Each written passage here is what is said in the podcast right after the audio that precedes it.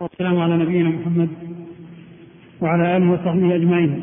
بادئ بدء أنقل لكم سلام الشيخ الأخ دكتور عبد الرحمن بن صالح محمود واعتذاره عن إقامة الدرس في هذا اليوم.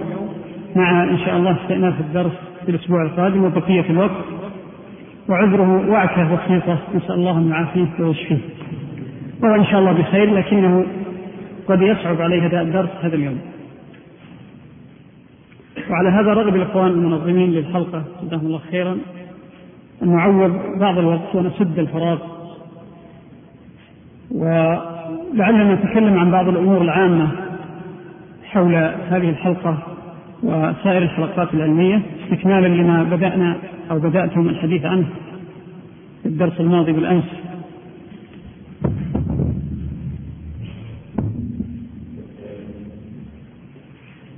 ولعل من أهم هذه الأمور ما يتعلق بطلب العلم الشرعي أو الفقه في الدين وبعض الضوابط والأصول التي تهم طالب العلم في هذا العصر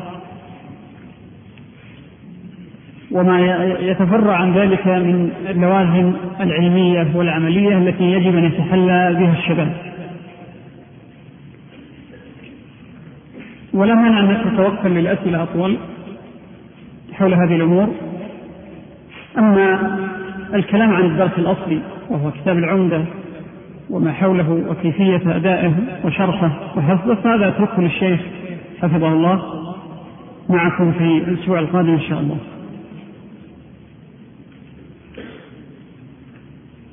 أما ما يتعلق بمسألة طلب العلم الشرعي فأولا أحب أن أشير إلى ضرورة العلم الشرعي أو طلب العلم الشرعي لكل شاب وطريقة السلف في هذا الأمر. فأولا نعرف أن الله عز وجل كلف كل مسلم بأن يتعلم أمور دينه.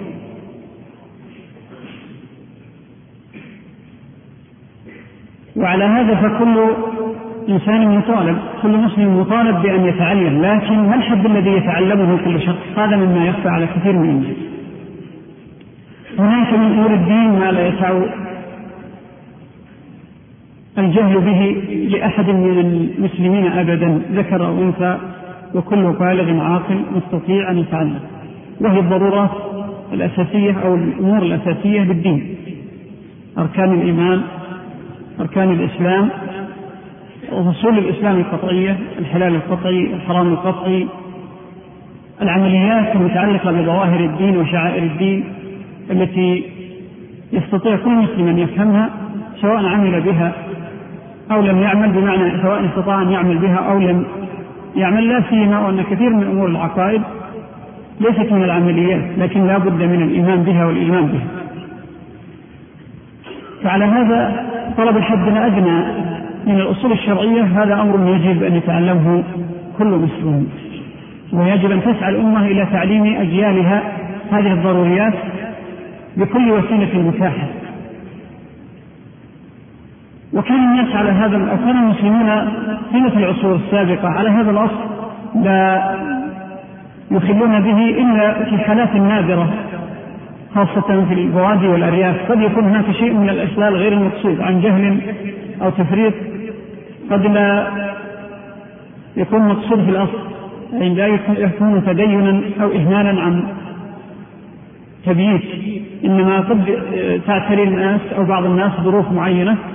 وإلا فالمسلمون جميعا كانوا يحرصون على تعليم أبنائهم الأصول الضرورية. فلذلك كان كل مسلم يأخذ القدر الضروري من العلم الشرعي وكان أهل العلم يبدأون تعليم الناس تعليم الصغار بالكتاتيب تعليمهم اولا القرآن الكريم والقراءة والكتابة. كان كل طفل يوجه إلى الكتاتيب ويتعلم هذه الأساسيات. ثم بعد ذلك يرتقي إلى دروس العلم الشرعية. وما يتفرع عنها من علوم أخرى تنفع المسلمين. وكانوا إذا وجدوا عند الطفل استعداد في أي سن كان بمعنى ما كانوا يرتبطون بسن معينة كما حصل الآن في أنظمة التعليم التي تربط التعليم بسن معين وبمراحل معينة تجعل الناس على وتيرة واحدة الذكي منهم والغبي. ما كان الأمر كذلك. كان المعلمون يعلمون أبناء المسلمين هذه الأساسيات فإذا وجدوا عند بعضهم شيء من الاستعداد واصلوا معهم التعليم. اقرأوهم المتون الأساسية حفظا وشرحا ثم بعد ذلك إذا وجدوا منهم من عنده استعداد أكثر نقلوه إلى شرح المتون. فإذا وجدوا عنده إلى استعداد أكثر نقلوه إلى شروح الشروح. وإلى الموسوعات التي نسميها الآن موسوعات كتب السنن والآثار المطولة كتب الفقه المطولة كتب اللغة المطولة. هذا أمر. الأمر الآخر وقد أشرت إليه بالأمس وهو مما يجهله كثير من طلاب العلم فضلا عن عامة الشباب وعامة الأمة. وهو ضرورة السعي إلى إحياء العلم الموسوعي. عند طائفة من شباب المسلمين. وأقصد بالعلم الموسوعي العلم المنوع الشرعي وما يستهدم الشرعي وما يخدم العلم الشرعي وما يخدم الأمة من علوم آخر وذلك باصطفاء النابهين من أبنائنا والتعرف على مواهبهم والعناية بهم بحيث يكونون علماء. يتوسعون في العلوم الشرعية المتنوعة وعلوم اللغة المتنوعة والعلوم الأخرى المتنوعة التي تخدم الأمة. لا شك أن مناهج التعليم والمدارس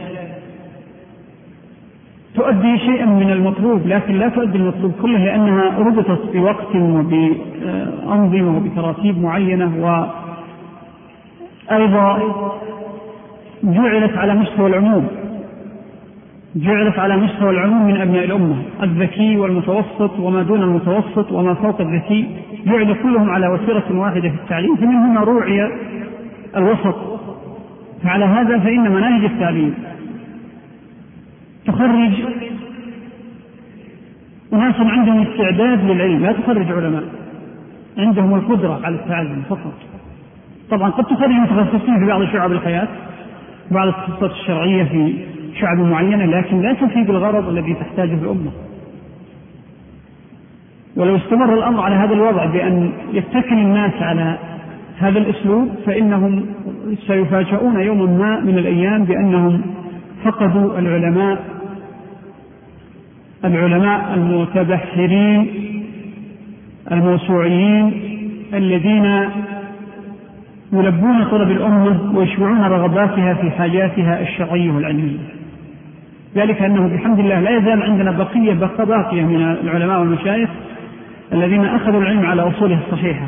لكن لو استمر الأمر على ذلك ولم يستدرك ستنقرض هذه الفئة ونخرج بفئات المتخصصين الذين ينفعون الأمة في التخصصات لكن ليس عندهم الشمول في النظرة.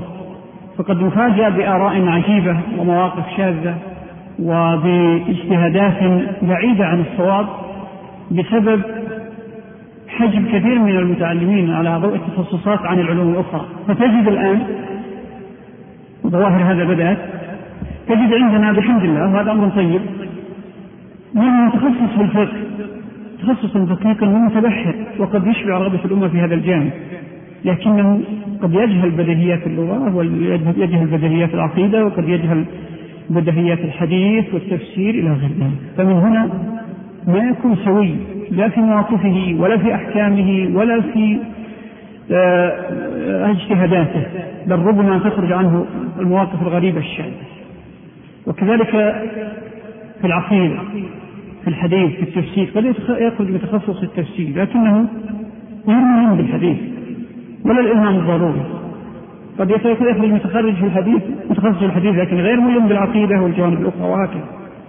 فإذا استمر الأمر عن الاتكال على التخصصات وربما يؤدي إلى أمور لا تخرج عقباها وكما قلت لا يعني هذه أن هذا أني أستهين بجوانب التخصصات فهي تخدم الأمة لكن تحتاج إلى الضوابط والروابط. أي العلماء الموسوعيين الذين يجمعون بين هذه التخصصات وبين أهلها ويكونون المرجع الشامل العام للأمة ولأصحاب التخصصات. على نمط علماء الأمة أئمة الهدى ومشايخنا الكبار الذين تعلموا سائر العلوم على حد سواء العلوم الضرورية والتي يجيدونها. فهنا لابد من اعتماد برامج في الدورات وحلق الذكر ومجالس العلم ودروس العلماء ودروس طلاب العلم والمشايخ. اعتماد برامج دقيقة في تخريج طائفة من شباب الأمة يتعمقون في الفقه في الدين بسائر تخصصاته بحسب قدراتهم ومواهبهم وذلك بالبدع على الطريقة التي بدأت بحمد الله الآن تظهر كثيرا في هذه البلاد وهي تعليم الشباب العلوم الأساسية من خلال المتون. ثم معرفة من يتفوق منهم في هذه المتون وإعطائه أكبر قدر ممكن منها. لا يتخصص في متن واحد أو متنين. يأخذ المتون الأساسية في العلوم الأساسية كما أشرت بالأمس في القرآن وعلومه في التفسير وكذلك في الحديث وما يخدمه ثم في العقيدة وما يخدمها والفقه وما يخدمه وفي اللغة وما يخدمها وهكذا. ثم يتوسع حتى فيما يسمى بالعلوم الأدبية والإنسانية بقدر ما تحتاجه الأمة وبقدر ما يقدر عليه هو.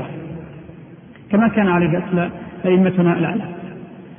ثم نصف من هؤلاء الشباب الذين عندهم المقدرة والموهبة من يواصل في الشروح فيأخذ في كل علم الشرح الذي يناسب لهذا المتن الذي قرأ.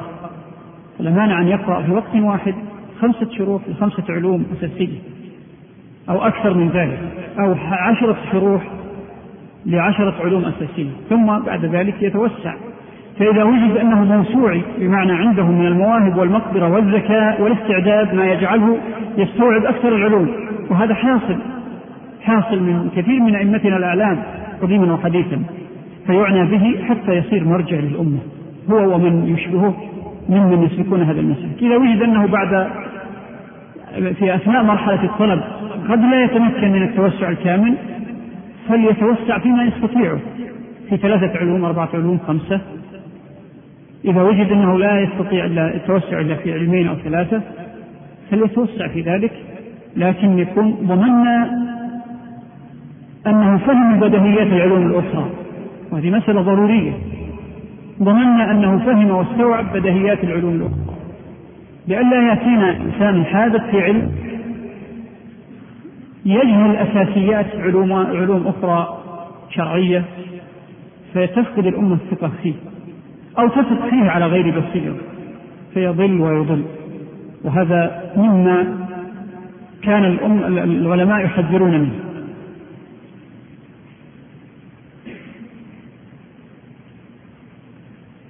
وأمر آخر يتعلق بانتقاء الكتب وانتقاء العلوم. كثير من الشباب يسترسل مع ميل نفسه ومع خبراته المحدودة في اختيار الكتب واختيار العلوم بمعنى أنه لا يستشير ولا يرجع إلى من هو أعلم منه من المشايخ وطلاب العلم في سلوك طريق العلم وما يناسب من العلوم والكتب. فقد يسمع بكتاب ما من الكتب فيعجبه ما ذكر في هذا الكتاب فيقرأه وهو قد لا يناسبه لأن الثناء على أي كتاب لا يعني بالضرورة صلاحيته لكل شخص.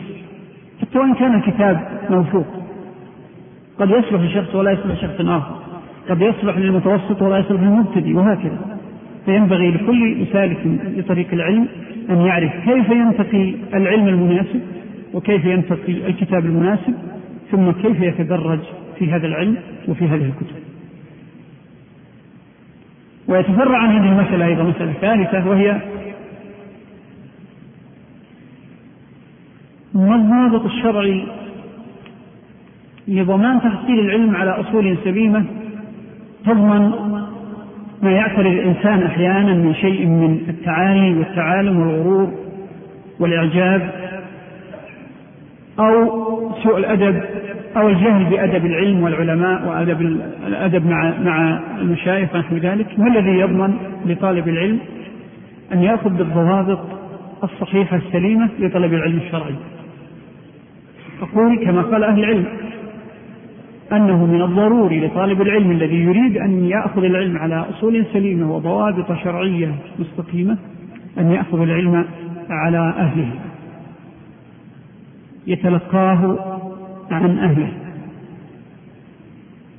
بمعنى لا يستقل بنفسه لطلب العلم ولا يكتفي بأخذ العلم عن أقرانه ومن هم في سنه أو أكبر منه قليلا فقط.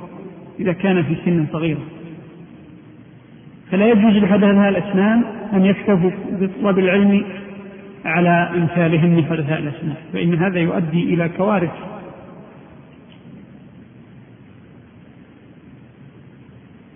لها نماذج في التاريخ قد لا يتسع الوقت لذكرها كوارث تؤدي إلى الأهواء وإلى الافتراق وإلى النزاعات وإلى الصدام بين الأمة. وإلى الاستهانة بالعلم وأهله وإلى شق عصا الجماعة والطاعة بين المسلمين. فمن هنا من الضروري لطالب العلم الذي يريد أن يطلب العلم بمعنى أن يكون طالب علم ينفع نفسه وينفع أمته أن يطلب العلم على أهله على الرجال. العلم لا يؤخذ إلا عن الرجال. الرجال كما جاء في الأثر وبعضهم رفعه حديث عن النبي صلى الله عليه وسلم يحمل هذا العلم وقيل هذا الدين من كل خلف عدوله أو من كل جيل عدوله يعني من كل عصر العدول فيه. والعدول هم الرجال الثقات العلماء المتبحرين. فلا بد أن كل طالب علم. يريد أن فعلا يطلب العلم على اسم سليمه أن يطلبه على طلاب العلم الذين أكبر منه وعلى المشايخ. إذا ما أمكن وهذا قد لا يتأتى لكل طالب علم أن يجلس على المشايخ الكبار. فقد جرت عادة أهل السنة أنهم يطلبون العلم على من يجيده ولو كان دون الكبار وهكذا. ثم إذا تدرج الشخص واستوفى ما عند طلاب العلم الكبار انتقل إلى المشايخ الكبار إذا ما أمكنه أن يجلس عليهم ابتداء. ومع ذلك بحمد الله فإن هذه المسألة محلولة الآن في عصرنا وفي وقتنا بكثرة طلاب العلم والمشايخ بقدر يقيم الحجة على الآخرين ولا يعذر أحد من الناس لأن يقول ما أجد من أتعلم عليه بل كثير من الدروس تشكي النقص والقلة. وكثير من طلاب العلم لو وجد جادين من طلاب العلم لجلس له ولو قدر لا يوجد أو أو لا, لا يجلس طالب العلم فإنه إذا شعر بالضرورة وألح عليه الطالبون فإنه بإذن الله سيستجيب. فعلى أي حال القدر هذا وهو وجود العلماء وطلاب العلم موجود. ولا بد من جلوس عليهم وعلى ركبهم لطلب العلم. أما لماذا هذا؟ فأولا لأنه سبيل المؤمنين وسبيل أهل العلم وأهل الهدى وأئمة السنة. والله عز وجل حذر من اتباع غير سبيل المؤمنين. والأمر الثاني كما الشيرة في النصوص إلا أن العلم يؤخذ عن العلماء والعلماء هم ورثة الأنبياء. والأمر الثالث أن العلم ليس فقط مجرد تحصيل وضبط في الذاكرة إنما العلم أدب قبل أن يكون علم. أدب وسنس وهدي وقدوة. ابتداء واهتداء وهذا لا يتم إلا بالقدوة الذي يؤخذ عنه العلم وهو الإنسان المعلم العالم المعلم. ثم أنه في التجارب ثبت أن من أعظم أسباب الانحراف في هذه الأمة وهو الوقوع في الأهواء هو طلب العلم بمعزل عن العلماء. إما أخذ العلم عن غير أهله كالأصاغر أو أهل البدع وأهل الأهواء أو بأخذ العلم عن مجرد الكتب والوسائل. فكثير من رؤوس الأهواء الذين نعرفهم في التاريخ الذين ضللوا الأمة وأحدثوا الافتراء وصاروا رؤوسا في البدعة كلهم معروفون بجفاء العلماء وبأخذ العلم عن غير أهله أو بطريقة غير سليمة. وارجعوا إلى التاريخ وتجدونها ابتداء من أصول الشيعة الرافضة والخوارج الذين هم أول فرق نشأت نجد من أصولهم. يعني الأشخاص الذين تبنوا هذا الاتجاه وصاروا رؤوسا في هذه الفرق الأوائل نجدهم ممن كانوا يستهينون بالصحابة وبعلم الصحابة. بل كانوا يقدحون في الصحابة بعلماء الصحابة. ويزعمون أنهم متدينون وأنهم على صلاح واستقامة بل ذكر النبي صلى الله عليه وسلم الخوارج منهم بأنكم تحقرون صلاتكم عند صلاتهم وصيامكم عند صيامهم. ومع ذلك ضلوا بسبب الإخلال بهذه المسألة وهي بأنهم تركوا فقه الصحابة واستهانوا به واعتدوا بأنفسهم وصاروا بزعمهم أئمة بأخذهم عن الكتاب والسنة دون تلقي عن رجال فهلكوا. ثم كبار الشيعة كذلك كلهم يرجعون إلى السبعية ثم القدرية الأوائل مثل المعبد الجهني وغيلان الدمشقي لم يعرفوا أنهم تلقوا عن العلماء بمعنى أنهم جلسوا وخضعوا للعلماء. بل كان عندهم شيء من الخروج عن سمت أهل العلم. ثم واصل بن عطاء وعمرو بن عبيد. ما ظهروا ببدعتهم إلا عندما اعتزلوا شيخ الأمة في ذلك الوقت وعالمها. وهو آه، شيخ الأمة وعالمها وهو الحسن البصري. ثم الجهم بن صفوان. وصفه العلماء بأنه ممن ممن عرف بعدم تلقي العلم عن أهله وبعدم مجالسة العلماء. وصفه كثير من أهل العلم كما نقل الذهبي وغيره. من أن من أهم سماته أنه لم يجالس العلماء فخرج بمذهب بدعي عظيم ويظن أنه محتسب لله عز وجل.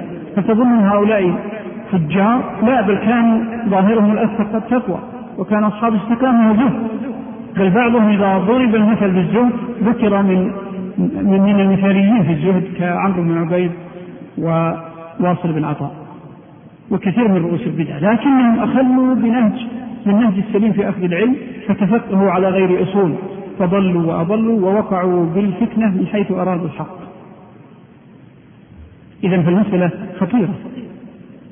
أقول إن الوسائل التي هيأها الله لنا عز وجل في هذا الوقت وهي الأشرطة والكتب والنشرات والصحف وغيرها الوسائل الأخرى لتعليم الشرع هذه جيدة ومفيدة. وتعلم عموم الأمة لكن ما تخرج طلاب علم ما تخرج علماء. نعم تعلم الأمة دينها وتفقه الناس وتعلمهم الأساسيات الضروريات. تساعد طالب العلم تساعده مساعدة. على أخذ العلم الشرعي هي رافد من الروافد. لكن أن تكون هي الأصل هذه مزلة وخطورة نخشى على الأمة من غوائبها وقد بدأت. وأرجو ألا أزعجكم لكن هذا يبدو لي واضحا. قد بدأت بوادر طلب العلم على غير أصوله تظهر من خلال بعض النزعات والاتجاهات. عند طائفة من شباب الأمة وإن كانت قليلة لكن نخشى أن تزيد هذه الظاهرة بسبب هذا التوجه وهو التنكب عن سبيل العلماء والاستهانة بهم والقدح في ذممهم وترك التلقي عنهم.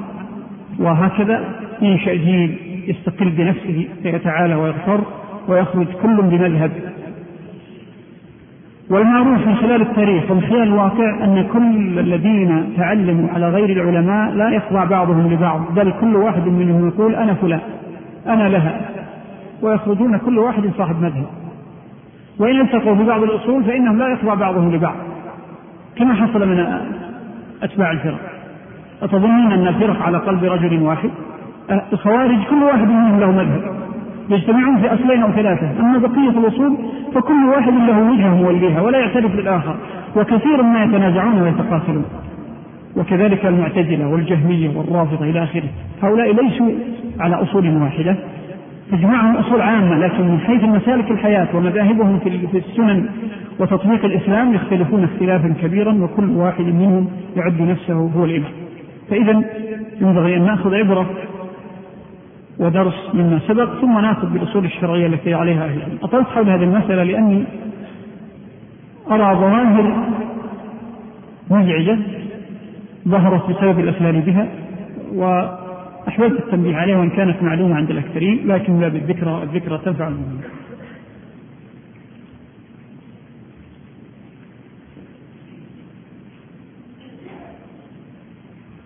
آه، هناك طلب طلبه أحد الأخوة في أو اقتراح في أن يكون هناك كلام حول موقف طالب العلم من الخلاف بين العلماء. هذه مسألة أيضا الحمد لله محسومة عند أهل العلم. والخلاف على درجات. ويهمني ما يتعلق بنوع المخالف. الأصل في الخلاف أنه إذا كان عن اجتهاد سائغ من إنسان مستقيم على السنة سواء كان عالم أو طالب علم أنه لا يؤدي إلى التباغض ولا إلى التعادي ولا إلى التحاسد ولا إلى التنافر ولا إلى البراء. إذا كان من بين أهل السنة وأهل الحق فينبغي ألا يؤدي الخلاف إلى البغضاء ولا إلى التنافس أما إذا كان المنافس المخالف صاحب بدعة سواء كانت مخالفته صغيرة أو كبيرة فيجب أن يجتنب لمخالفته وأن يحذر منها. إذا كان صاحب بدعة صاحب هوى. فعلى هذا من باب أولى أن يكون الخلاف من العلماء أمر يجب أن تتسع له صدور الأمة. والعلماء لابد أن يختلفون. لابد أن يختلفوا والصحابة اختلفوا. ومن جمع دونهم اختلفوا لكن لم يتنازعوا في الدين. بمعنى أن الخلاف لم يوصلهم إلى التباغض أو إلى شيء من الافتراق والخروج عن الجماعة وإعلان البراء من بعضهم وإعلان العداء بين الأمة أو بينهم وبين الآخرين. هذا لم يحصل. ما حصل أبدا بين علماء الأمة قديما وحديثا المعتبرين من أهل السنة والجماعة. قد يرد بعضهم على بعض وقد يرد بعضهم قول بعض وإلى آخره لكنهم لا يصل الأمر عندهم إلى المنازعة في الدين. وهكذا يجب أن يكون المسلمون عموما وطلاب العلم على وجه الخصوص والشباب بوجه على بصفة أخص هكذا يجب أن يقفوا من الخلاف الحاصل بين العلماء وبين طلاب العلم وبين سائر المجتهدين من هذه الأمة الذين هم أهل الاستقامة وأهل الحق وأهل السنة. فالخلاف بينهم أمر ضروري ولا يضر. ولا يجب بل يوجب علينا أن نصبر على ما يحدث وأن نناصح الجميع وأن يبقى حق الجميع في القلوب. سواء كان هذا الخلاف في الأمور الفقهية أو في أمور محدثات العصر أو في أمور الدعوة ووسائلها وأساليبها أو في مستجدات الحياة التي لا تزال محل اجتهاد. فإن هذه الأمور كلها لا تزال محل خلاف ولن تزال إلى أن تقوم الساعة. لا نتصور أو نتوهم يوم ما أن الناس سيكونوا على قلب رجل قلب رجل واحد ويتفقون ويرجعون إلى مرجع واحد. فإن هذا يخالف سنن الحياة وسنن الله سنن الله في خلقه. إذا الخلاف لابد واقع. لكنه ما دام بين أهل الحق. وما دام من أئمة الهدى ومن العلماء والمشايخ المعتبرين في عقيدتهم وفي استقامتهم أهل السنة والجماعة فإنه يجب ألا يؤدي إلى شيء من الاستهانة بهم ولا التنقص من قدرهم ولا ترك التلقي عنهم ولا يؤدي إلى البراء ولا إلى الجرأة على أعراضهم بسب أو لمز أو اتهام قلوب أو نحو ذلك مما قد يجرؤ عليه بعض الجهل. هذا أمر يجب أن نستبعده. وإذا حدث فهو الحالقة التي تفرق بين بين المسلمين. وربما تعاقب الأمة بسبب هذا الاتجاه لو توجهت إليها قدر الله وهو الاستهانة بعلمائها قد يكون من أسباب العقوبة والأمة مذنبة. فينبغي أن نحرص وأن نناصح على ألا يكون هناك شيء على علمائنا ومشايخنا وطلاب العلم فينا والدعاة المخلصين. يجب أن نحرص على جمع الكلمة وأن نعتذر عن المخطئ منهم وندعو لكل إنسان يريد الخير لهذه الأمة في قياده وفي حضرته فلا نجر على أحد بمجرد ذلة وبمجرد خطأ أو اجتهاد مهما كان هذا الاجتهاد حتى ولو كان في ظاهره ضرر أو حيف أو نحو ذلك مما يتذرع به بعض الجاهلين بالجرأة على العلماء أو الدعاة أو نحوهم فإن هذه الأمور أي خلافات طبيعية.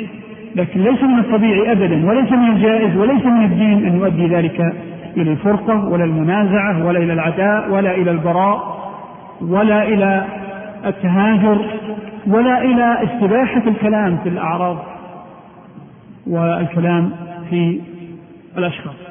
بعض الناس لقلة فتحه لا يفرق بين الكلام في الشخص والكلام في في المسائل المختلف عليها طالب العلم إذا كان الاجتهاد في مسائل تخالف بعض الآخرين ثم أدى ما عليه وبلغ باجتهاده دون أن يشير إلى أحد من الناس أو يتهم أحدا فإننا لا نلومه في ذلك.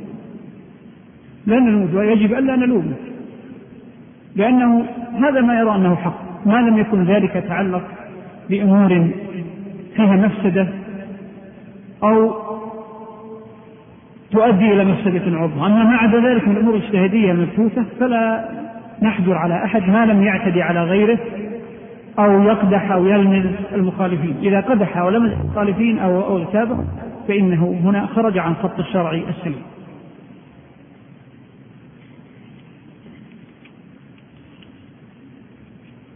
والآن استعرض بعض الأسئلة التي بين يدي. هذا اقتراح في أن تجعل الفترة المتخصصة الباقية يعني نعم. في هذا كأنه يخص الدرس الماضي درس اللمعة. يقول لو جعلتم الفترة مخصصة لتسميع متن لمعة الاعتقاد بعد صلاة العشاء مثلا أو بعد الأذان حتى يتسنى لكم الانتهاء من الكتاب وحتى تعم الفائدة. على الحال إن شاء الله ستدرس هذه المسألة ونعلنها في أول الدرس القادم إن شاء الله. هذا يقول ما رأي ما رأيكم فيما لو وضع امتحان بعد نهاية هذه الدورة لمعرفة مدى استيعاب الطلاب ومدى تمكينهم مما درسوه؟ وحفظوه ومن ثم تعطى درجات لكل طالب وشهادة. على حال كل هذا جيد ما عدا الشهادة بمفهومها العرفي فيها نظر. لكن يعني ممكن أن يعطى ما يشبه الشهادة. آه، هذه أمور حوافز جيدة وممكن يعني تعرفون في البيان الذي بين أيديكم والذي سجل, سجل فيه الإخوان أسماء الذين سيحفظون فيه تقويم مبدئي ضعيف متوسط جيد وممكن يستتبع هذا التقويم فيما بعد إعطاء درجات. ومن الاقتراحات التي وردت وأذكرها لا على سبيل الإقرار لها لأنها ستدرس أن توضع جوائز للفائقين وأن تواصل الدورة أن تواصل الدورة الحلقات فيما بعد. فيما بعد المتون من الشروح وشروح الشروح. هذه كلها اقتراحات جيدة. إن شاء الله تدرس وتعرض على الجهات المسؤولة. وأرجو إن شاء الله أن يتم الكثير منها.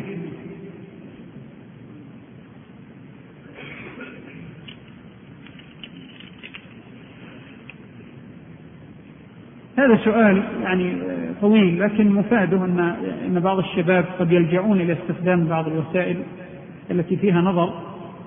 عندما تحدث أحداث لا تعجبهم إلى آخره هذا اولا بحمد الله لم يحدث.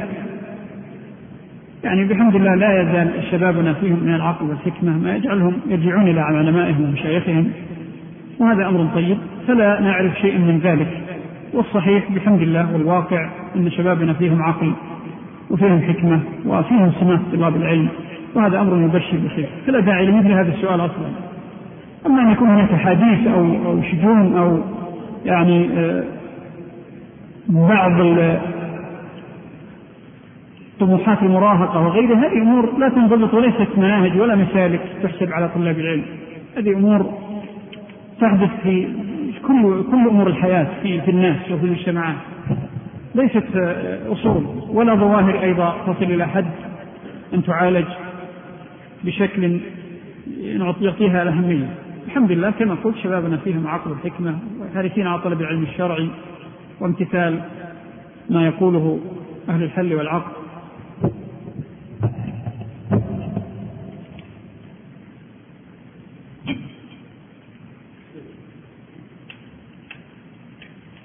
هذا إذا سؤال سؤال يخص بعض المشايخ والدعاة الساحة بالأسماء ولا أحب أن نشير للأسماء يعني بعض الخلافات الواقعة في الساحة.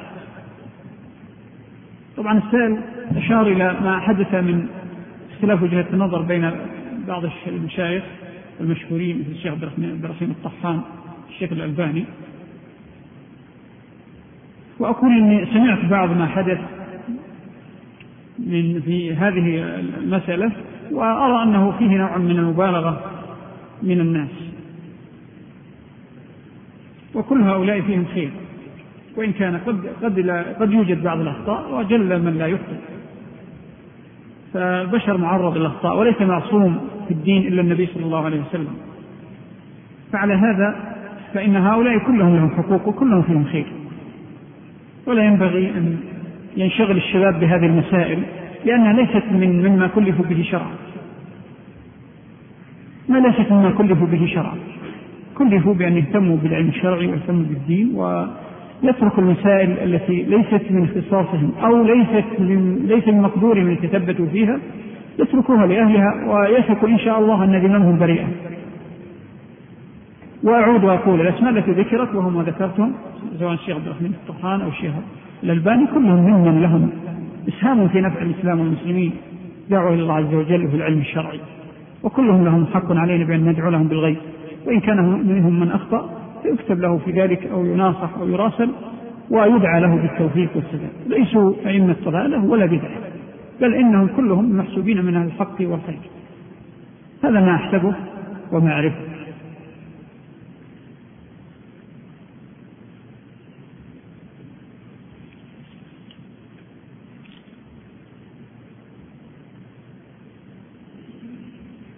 يقول ما, الكتب التي تنصحني باقتنائها وبصفة أني مبتدئ؟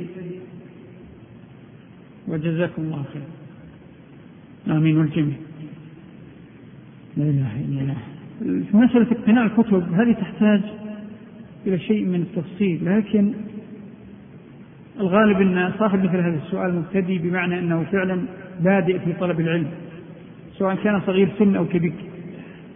هذا أولا يجب أن يستشير من حوله ممن يعرف ممن يصاحبهم من أهل بيته أو جيرانه أو مشايخه وأساتذته أو من طلاب العلم في الحي. يستشيرهم خطوة بخطوة. على أي حال من الضروري لكل طالب علم أن يكون عنده الكتب الأساسية في العلوم الأساسية ابتداء. بعد كتاب الله عز وجل لابد أن تكون عنده الكتب الأساسية في السنة في الحديث. طبعا كتب مطولة غالية وقد لا يتمكن منها كل الناس لكن هناك مختصرات لها. مختصر للبخاري مختصر لصحيح مسلم. إذا كان لا يستطيع أن يدفع كلفة الكتب الكاملة. وهناك كتب في الحديث شاملة مفيدة يجب أن يقتنيها كل مسلم مثل رياض الصالحين. ينبغي أن تكون عند كل شخص وكل إنسان هذا في الحديث. في التفسير ضروري أن يكون عنده تفسير ابن كثير سواء مطول أو مختصر والمطول بالأسانيد أولى سيما أنه لا هناك ليس هناك فرق كبير في القيمة. فالكتاب الذي بالأسانيد أولى. وإذا لم يمكن فأحد المختصرات الموثوق ثم بعد ذلك في تفاسير أخرى مثل تفسير ابن جرير الطبري تفسير ابن سعدي وتفسير البغوي وهكذا. ولا يلزم أن يكثر من كتب التفسير. وفي الفقه يعني يحسن أن يكون عنده كتاب سهل مراجعته في الفقه مثل الروض المربع أو الروض الندي. أو العمدة أو غيره من الكتب المتوسطة أو المختصرة جدا مثل زاد المستقنع ونحوه. وهكذا الكتب الأولية هذه لابد فيها لابد منها في كل بيت. بعد ذلك يرتقي الإنسان في شراء الكتب حسب الأولويات ويستشير وحسب قدرته المادية إذا أراد أن يؤسس مكتبة فلا بد أن ينوعها. مكتبة بمعنى أشمل مما ذكرت ينوعها كتب السنن والصحاح التفاسير الأساسية التي ذكرتها كتب الفقه الأساسية أربعة أو خمسة كتب الحديث وعلوم الحديث وطبعا بعد كتب السنن لابد من شيء من علوم الحديث كتب اللغة سواء كانت معاجم أو كتب اللغة التي تفصل النحو المعاجم ضرورية ومن أفضلها في العصر الحاضر ليجمع يعني بين القديم والحديث المعجم الوسيط. معجم متوسط في ثلاث مجلدات سهلة ورخيصة ويجمع بين كتب المعاجم القديمة وبين المصطلحات الحديثة التي دخلت وعربت في مجامع اللغة وصدر عن مجمع اللغة في مصر وهو مجمع يعنى باللغة وموثوق في جانب اللغة. وهكذا بقية الكتب الأساسية. يعني ينبغي أن ينوع لا يسلك ما يسلكه بعض الشباب بأن يملأ مكتبته بنوع من التخصص وتكون فقيرة في التخصصات الأخرى. هذا لا ينبغي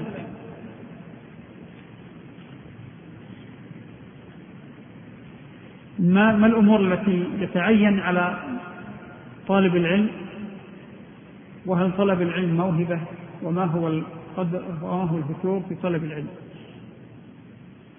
نعم ما الأمور التي تعين على طلب العلم؟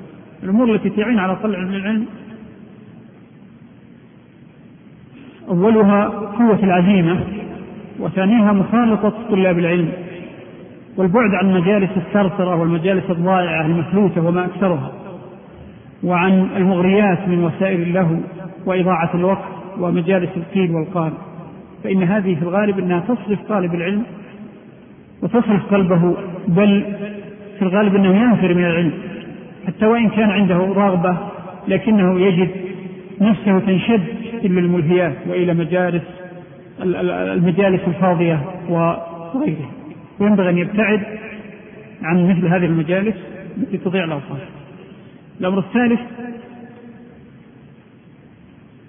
كثرة دعاء الله عز وجل والاستعانة به وطلب العون في هذه الأمور. اكثار من الدعاء اكثار من الدعاء لما يطلبه الإنسان وما يلح به يلح على الله عز وجل فإنه يسدده ويهديه ويرشده ثم انتقاء الدروس الجادة المفيدة.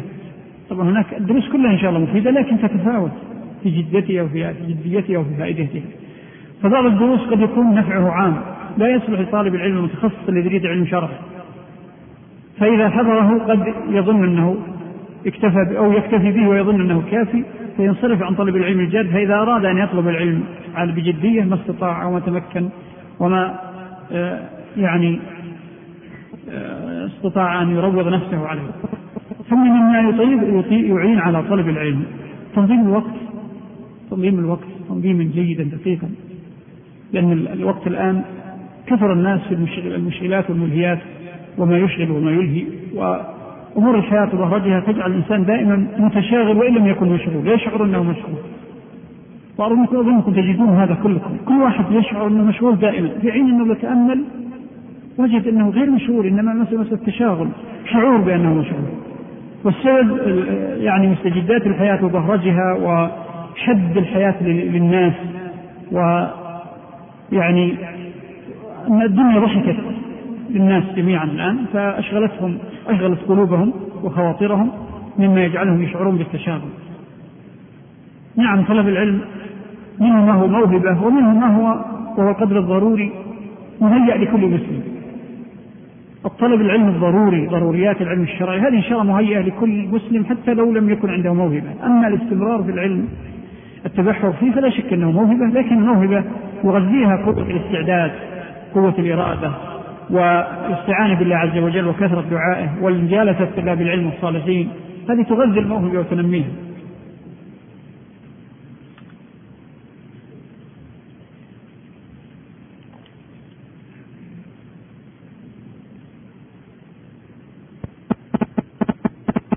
يكون شخص يجد حبا للعلم الشرعي وقدرة على طلبه وهو مع ذلك متخصص دراسيا في علوم اللغة والآداب وله في ذلك نفس طويل خاصة فيما يتعلق بالآداب.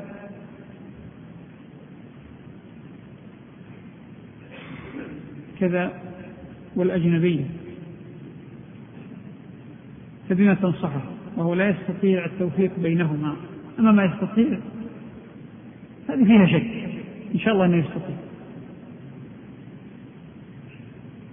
نعم الحقيقة أن هذه المسألة من المسائل اللي تحتاج إلى علاج وهي تعتبر مرض من أمراض المثقفين وأمراض كثير من شبابنا وهي وهذا المرض هو أن بعضهم قد تلجئه الحياة وطلب العلم الدراسة في أول حياته إلى أن يسلك مسلك في طلب علم غير شرعي ويفاجأ أنه تخصص في هذا العلم وتبحر لكنه بعيد عن العلم الشرعي أو ما تناول من العلم الشرعي إلا القدر اليسير فيكون عنده إذا كبر شيء من القلق وأقول يحق له ذلك. مع أن الناس تحتاج إلى شيء من التوازن في دراسة هذا الظاهر. ذلك أن الأمة بحاجة إلى سائر العلوم. الذي يسلك الأدب تحتاجه الأمة في جانب والذي يسلك التاريخ تحتاج الأمة في جانب والذي يسلك علم الاجتماع تحتاج الأمة في جانب والذي يسلك الطب تحتاج الأمة في جانب. لكن لا يكون ذلك على حساب الإخلال بالجوانب الأخرى الضرورية. ليس من الضروري كل طالب علم يكون طالب علم شرعي. وليس من الضروري من كل من سلك مسلكا في العلوم الإنسانية أو العلوم الطبيعية أن أن يكون متبحر في العلم الشرعي. لكن هناك قدر ضروري وهناك قدر نحتاجه فيما بعد. إذا الإنسان استوفى العلم الذي يخصه ووجد عنده فراغ يجب أن يرجع إلى العلم الشرعي. لا يستمر على ما هو عليه. ويخدم الأمة في العلم العلم الذي تخصص به به يخدمها ويرجع إلى طلب العلم الشرعي والتبحر به في نفس الوقت. هذا شيء. الشيء الآخر لو قدر أنه ما يتمكن لأن يتبحر فلا بد من الإلمام بالقدر الضروري من العلوم الشرعية ليصبح طالب علم. أنتم ترون أن كثير من الشباب يعجبه أن يكون مثقف. والمثقف هو الذي يلم من كل علم بطرف. يكون إذا تكلم الناس في أي علم من العلوم وإذا عنده معلومات أساسية تجعله يشارك ولو بعض المشاركة فيصبح عند الناس ويتباهى بأنه مثقف يستطيع أن يشارك في كل علم. طيب لكن العلم الشرعي. لماذا لا يكون له حق؟ إذا من كان عنده هذه النزعة فليعرف أنه ينبغي أن يتثقف في العلم الشرعي وأن يكون عنده علم بالأساسيات ما دام عنده وقت وعنده استعداد حتى ولو مضى من عمره سنين أو تورط في تخصص قد لا يعجبه فيما بعد ومع ذلك أقول على الذين تخصصوا في تخصصات غير شرعية وأفادوا فيه الأمة على ألا يندموا عليهم ألا يندموا فإن الله سينفع بهم وعليهم أن يحتسبوا